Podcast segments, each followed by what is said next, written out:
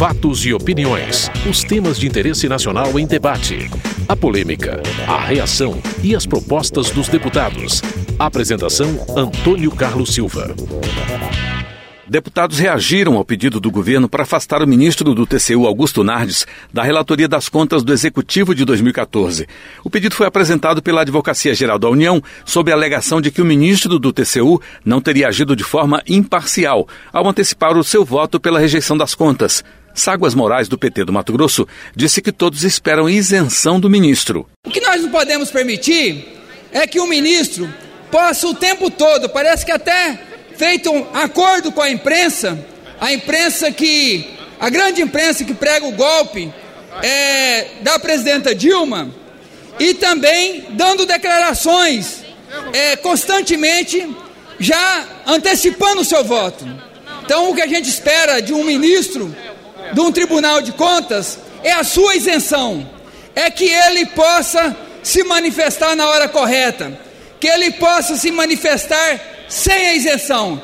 E não é isso que está acontecendo com o ministro Augusto Nardes, que no mês de setembro foi citado, foi citado na Operação Zelotes, que obviamente que carece, que carece de investigação. Da mesma forma, nós não podemos concordar que ninguém seja condenado antecipadamente. Então ele já apresentou as suas, as suas explicações, no entanto, está denunciado. E aí fica querendo posar de paladino da moralidade pública. Para Raul Jungmann, do PPS de Pernambuco, as mudanças no orçamento feitas pela presidente justificam a decisão. A presidente da República, pasmem os senhores e as senhoras, fez diversas mudanças no orçamento, por decreto, sem a necessária autorização dessa casa. Ao meu modo de ver, esses fatos são mais do que suficientes.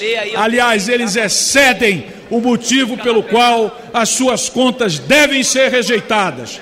Pelo desrespeito à lei de responsabilidade fiscal, por de respeito a essa casa, por de respeito ao Tribunal de Contas, por de respeito a todos os brasileiros, pelo estelionato cometido e que não será jamais esquecido. Mas eu quero ainda complementar esta minha fala dizendo que o relator Augusto Nardes respondeu de forma contundente a essa leivosia, dizendo que em momento algum vazou o seu voto, em momento algum deixou de cumprir o que reza o regimento do TCU. A líder do PCdoB, Jandira Fegali, do Rio de Janeiro, afirmou que magistrado não pode fazer política. O Tribunal de Contas da União é um órgão auxiliar do Legislativo mas são ministros, portanto, há uma investidura de magistrado. Nesse sentido, é bom que a gente diga que nenhum ministro, nenhum magistrado pode, fora dos autos, fazer uma verdadeira campanha política na imprensa escrita, ou em vídeo, ou entrevistas de televisão, fora do devido processo legal. Esse ministro, o que foi feito foi arguir a suspeição e é suspeito mesmo, porque ele não se comportou como um juiz, ele se comporta como um partidário, como um militante de partido político. O ministro Augusto Nardes está sob suspeição e assim deve ser encarado por esse parlamento e pela sociedade brasileira. Por muito menos que isso, o ministro Lincoln Magalhães, por ter tentado divulgar por muito menos coisa, uma frasezinha em tese, em off, no órgão de imprensa em 2005, porque julgava o nepotismo de deputados da Câmara dos Deputados, foi arguída a suspeição e ele foi retirado do processo. O líder do Solidariedade, Arthur Oliveira Maia, da Bahia, nega que o relator das contas do governo tenha antecipado o voto. É fato, sim, que a presidente Dilma utilizou dinheiro de bancos privados, de bancos públicos, que não poderia utilizar durante a sua campanha eleitoral para turbinar é, ações sociais do governo para fazer a sua campanha eleitoral. E tem mais, deputada Gedira Fegali. O que nós acreditamos é que se o julgamento que vai acontecer amanhã, e eu quero aqui dizer, eu não vi, eu não vi em nenhum momento o ministro Augusto Nardes propagandear na imprensa qual seria a sua decisão. Mas se amanhã o Tribunal de Contas, cumprindo o seu papel constitucional, rejeitar as contas da presidente Dilma, eu penso que esse, essa ação terá uma consequência imediata na própria ação que está tramitando também no Tribunal Superior Eleitoral, porque todo mundo sabe que as pedaladas fiscais elas tinham um objetivo. O objetivo era não deixar de faltar dinheiro para as ações do governo no ano eleitoral que elegeu Dilma Rousseff para infelicidade do Brasil, presidente da República. O líder do PT, Ciba Machado do Acre, reafirma o papel político adotado pelo ministro Augusto Nardes. Tratar sobre este assunto do Tribunal de Contas da União, no julgamento das contas da presidenta Dilma, nós temos clareza, ninguém aqui é criança, do papel político que o ministro Nardes tem conduzido a apreciação destas contas. Ninguém é criança, ninguém aqui é idiota. E o que foi fazer, senhores parlamentares? Este grupo de parlamentares da oposição do Senado e da Câmara, para impressionar o Tribunal de Contas a derrotar, a julgar contra as contas da presidenta Dilma. O que foram fazer lá? Foram falar de quê? Do futebol brasileiro? Foram lá conversar sobre o quê? Então foram lá fazer política para pressionar o Tribunal de Contas. A presidenta Dilma e através do ministro Adams, que apresenta um relatório de duas mil páginas provando que ele exorbitou sim da sua prerrogativa de ministro do Tribunal de Contas. E o que que ele fez? Ele antecipa o seu voto. Mais que isso, ele dá um veredito, ele opina, ele emite a sua opinião para atrair a opinião pública para aquilo que ele quer apresentar amanhã. Para Nilson Leitão, do PSDB do Mato Grosso, o governo quer banalizar o tema. Banaliza o assunto, como se fosse um assunto qualquer.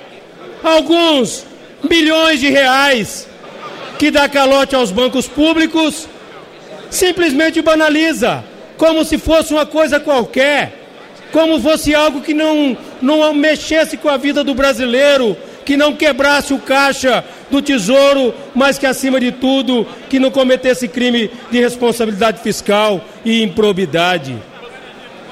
A terceira, a judicialização da mais alta corte de fiscalização do nosso país. Querer levar ao STF, caso o ministro Nardes permaneça como relator em cima do relatório que ele já dividiu com seus pares. Judicializar a mais alta corte de fiscalização significa mais uma coisa. O governo PT já destruiu as agências reguladoras. Quer agora regular o nosso judiciário, as nossas casas de fiscalização desse país? Quer fazer do quê? Uma ditadura no nosso país? Silvio Costa, do PSC de Pernambuco, questionou a reputação do ministro do TCU. Quem primeiro inventou pedalada fiscal no Brasil foi o governo de Fernando Henrique Cardoso.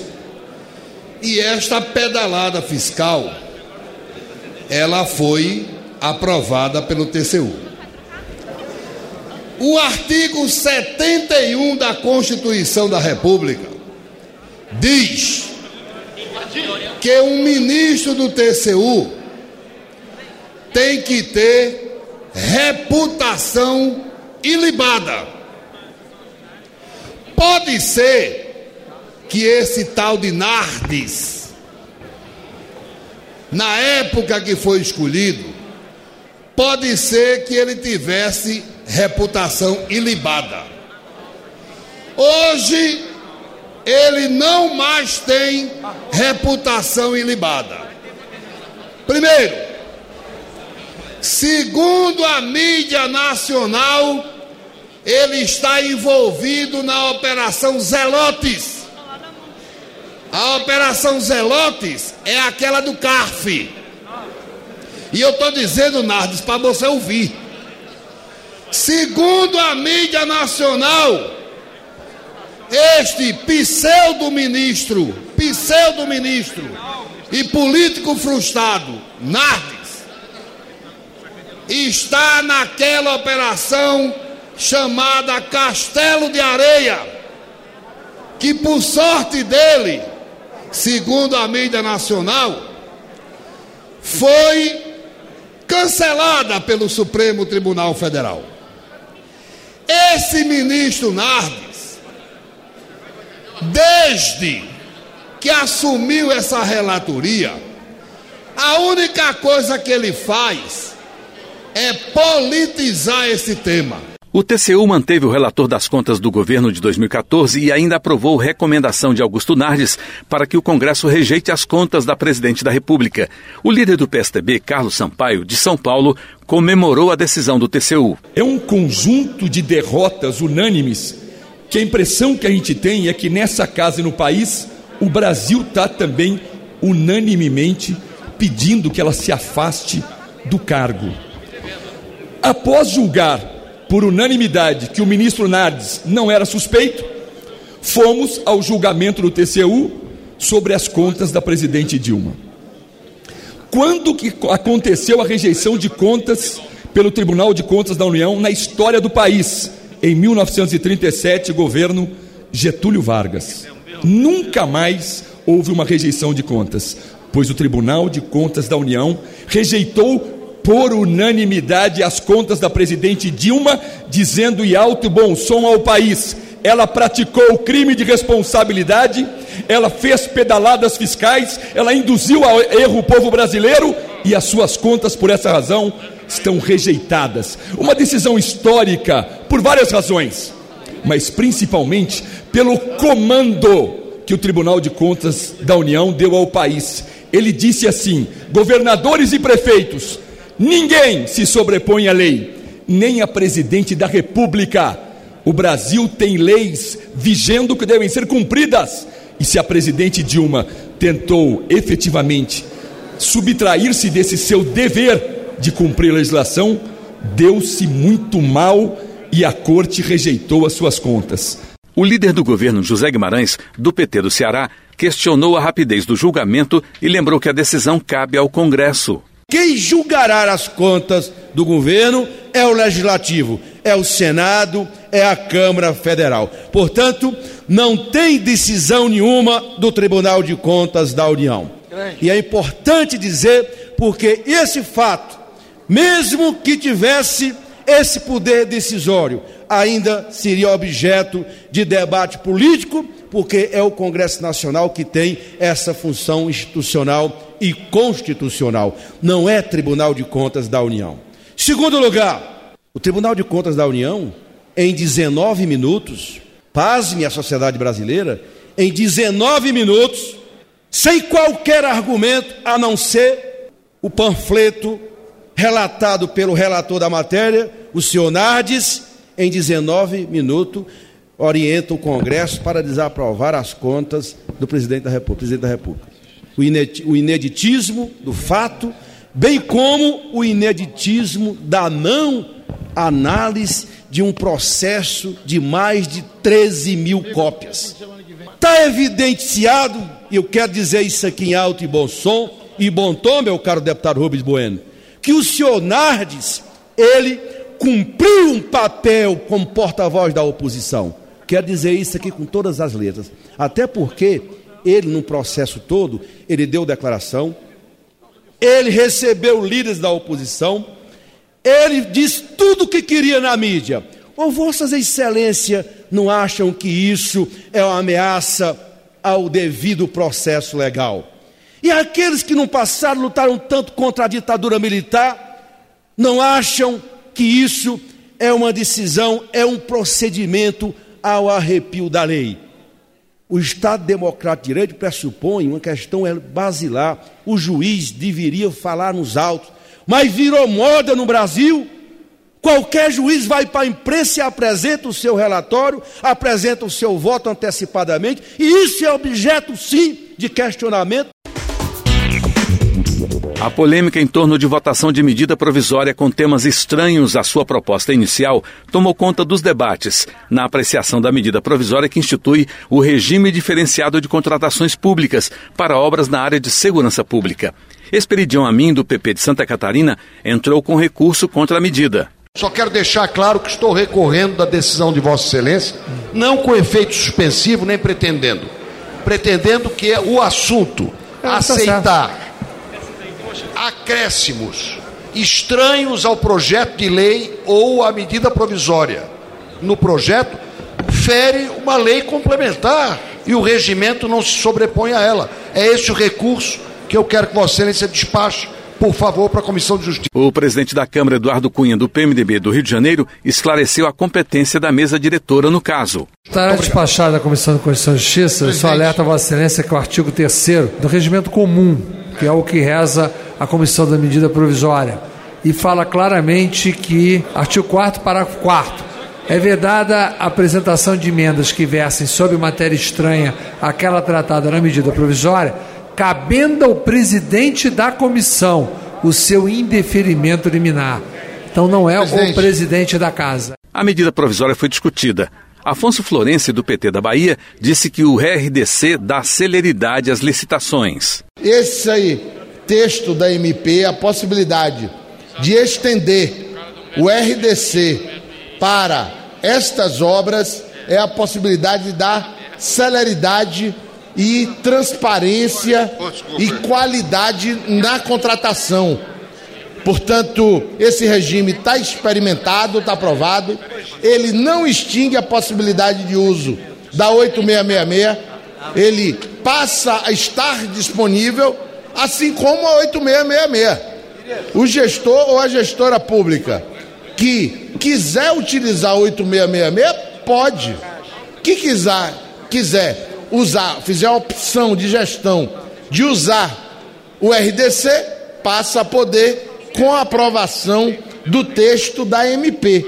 Portanto, não causa dano, causa possibilidade de célere, transparente, rápida contratação, submetido aos mesmos critérios de fiscalização e controle hoje vigentes, os tribunais de contas, as controladorias internas e a opinião pública em geral. Mário Eringer, do PDT de Minas Gerais, disse que o RDC encarece obras. Nós temos a 8666, nós temos RDC, nós temos carta convite, nós temos o, o registro de preço, nós temos uma salada mista que propicia cada vez mais, de acordo com o interesse de algum segmento, fazer do jeito que quer. Infelizmente, o Brasil está vivendo um momento onde nós pagamos o resultado disso.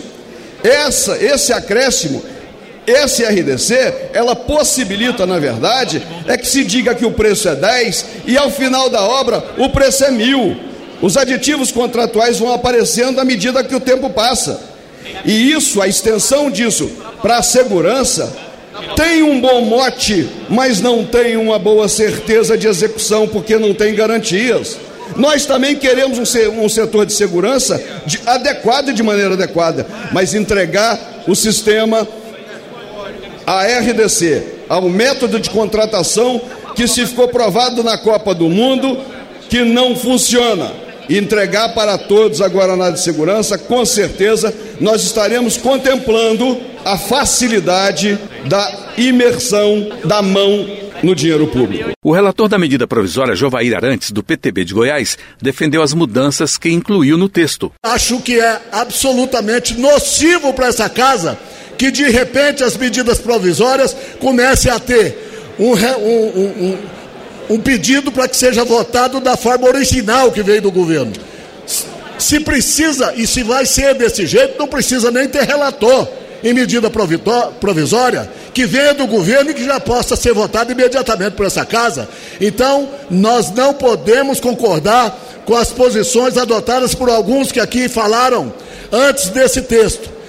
Nós temos aqui um instrumento que é legal para qualquer cidadão que participa desse parlamento. É o instrumento regimental que permite o cidadão destacar aprovar, rejeitar, retirar de texto, modificar texto, mas entrar com qualquer requerimento pedindo a nulidade de um trabalho que foi feito na comissão, junto com os senadores, junto com os deputados, indicado pelos líderes dessa casa que participaram daquela, daquela comissão, senhor presidente. Convenhamos, não é a melhor maneira de se tratar um relatório de qualquer que seja o relator. Samuel Moreira, do PSDB de São Paulo, condenou a diversidade de temas numa medida provisória. É inaceitável o PLV. Que me desculpe o deputado Jovair. Não é possível uma MP que chega com um artigo sair da comissão com 15 artigos. Artigos nada relacionados ao regime de contratação. Artigos que falam de defesa do consumidor artigos relacionados, para vocês terem uma ideia, para que qualquer notificação através de lei agora tenha que passar por um cartório. Na votação, os deputados aprovaram o texto principal da medida provisória com modificações. O que foi destacado será votado na próxima semana.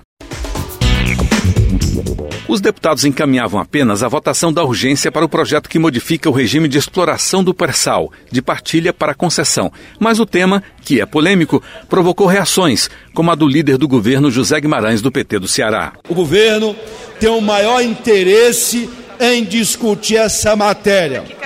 Propõe uma comissão especial, deputado Leonardo Pisciani, para imediatamente nós iniciarmos o diálogo com toda a casa sobre o mérito dessa matéria. Ouvir o governo, ouvir as entidades, Agência Nacional de Petróleo, ouvir o presidente da Petrobras, ouvir os sindicatos dos petroleiros, ouvir todos aqueles que querem contribuir num debate de mérito sobre esta matéria. Ouvido todos através de um processo de construção coletiva, que não signifique de imediato nós fazemos a polarização entre quem é a favor do regime de partilha ou é a favor do regime de concessão. Para o governo, o melhor caminho é nós abrirmos esse diálogo, constituirmos uma comissão especial e fomentarmos esse debate, permitindo que todos possam expressar suas opiniões, seus pontos de vista sobre esta matéria. Porque há o momento que a Petrobras está vivendo exige um pouco de paciência na discussão dessa matéria. O líder do Democratas, Mendonça Filho de Pernambuco, disse que a mudança é necessária para tirar o setor do atraso. Um dos setores mais prejudicados pelo atraso de mentalidade petista na atualidade é indiscutivelmente o setor de petróleo. Alguns estados fortemente dependentes dessa economia, da economia do setor de petróleo, sofrem fortemente esse, com esse viés ideológico acentuado petista, que inviabiliza a atração de investimentos privados e inviabiliza também a geração de oportunidades de trabalho em toda a economia de petróleo no nosso país. Nós celebramos um acordo com o líder do PMDB, Leonardo Pisciani, e vários outros líderes. E queremos invocar, naturalmente, a palavra desses líderes para que a gente possa cumprir com o um acordo, que seria o de votarmos hoje a urgência e teríamos a oportunidade de, em 15 dias ou até em um prazo um pouco mais elástico, votar o mérito da matéria. O Brasil não tem investimento praticamente hoje no setor de petróleo, dada a insegurança jurídica e a insegurança decorrente do fator de exigirmos a necessidade da participação societária da Petrobras, contando inclusive com o controle desse investimento. Há cinco anos nós temos um regime de partilha que realizou apenas um leilão com um concorrente. É um fracasso retumbante. Para Alessandro Molon, da Rede do Rio de Janeiro, a adoção do regime de concessão na exploração do petróleo prejudica o país. O regime de concessão, em geral, é adotado por países em que há alto risco exploratório e países normalmente importadores de petróleo. Não é o caso do Brasil. As reservas que temos no pré-sal são reservas suficientes para que o Brasil se torne cada vez mais um dos maiores exportadores de petróleo o risco é um dos menores do mundo e a rentabilidade do pré-sal das mais altas. Ora, diante desse cenário, a quem interessa entregar esse patrimônio nas mãos de empresas estrangeiras? Retirar de uma empresa nacional e entregar para as grandes irmãs, as grandes petroleiras que dominam o mercado de petróleo no mundo, todas elas estrangeiras. Certamente não aos brasileiros, certamente não aos estudantes que conquistaram metade do Fundo Social do Pré-Sal para educação e saúde. Rodrigo Maia, do Democratas do Rio de Janeiro, defendeu a urgência do debate sobre o regime de exploração do petróleo. Esse, de fato, é um debate urgente. Por duas questões. Primeiro, porque a Petrobras está quebrada. E a Petrobras, no sistema de partilha, é obrigada a, a comandar pelo menos 30% da, de todas as operações do pré-sal. Então nós não teremos investimentos pelo lado do pré-sal. Por outro lado, o novo modelo basicamente acabou com o setor de petróleo privado no Brasil e principalmente no meu estado, no estado do Rio. Eu venho do PMDB votando não e não tendo pressa e urgência nesse debate da mudança da partilha para a concessão, depois não me vem aqui o governador Pezão falar em CPMF. Porque se o partido dele não está preocupado nesse debate, que é fundamental para o Rio de Janeiro, que é a indústria de petróleo do setor privado, basicamente estava no Rio de Janeiro, então não venha ele com a urgência de se criar mais imposto para a sociedade. O líder do PMDB, Leonardo Pisciani, do Rio de Janeiro, criticou o atual modelo. A minha posição pessoal, ela é favorável ao projeto. Eu tenho clareza, e não é de hoje, que o modelo da partilha tem atrasado e muito a indústria do petróleo, tem impedido que a indústria do petróleo caminhe como deve caminhar no Brasil. Mas em razão da sinalização feita pelo líder do governo, pela posição tomada pelos demais líderes da base, pelo posicionamento do ministro Berzoini de imediatamente iniciar uma discussão sobre esse tema. Evidentemente, não é uma sangria é, que não possamos fazer o debate a fundo. Para Glauber Braga, do pessoal do Rio de Janeiro, o projeto em discussão é entreguista. Esse projeto entreguista é uma covardia com o Brasil Países como a Noruega têm da exploração de petróleo mais de 80%. E com essa proposta querem fazer com que o Brasil tenha 10, chegando a 30% entre royalties e impostos. É entregar os interesses, as riquezas nacionais para as grandes potências mundiais produtoras de petróleo. Exatamente por esse motivo, sem medo de errar, e denunciando essa proposta é que o pessoal vota não. Nós não podemos aceitar entregar o petróleo brasileiro para grandes exploradoras internacionais. O PSDB e o Democratas estão deixando as digitais. E aqueles partidos vão ser considerados, sim, os que sempre quiseram privatizar a Petrobras. A urgência para o projeto foi rejeitada. Você acabou de ouvir Fatos e Opiniões. Uma produção da TV e Rádio Câmara. Edição e texto Antônio Carlos Silva e Eliane Breitenbach. Apresentação Antônio Carlos Silva.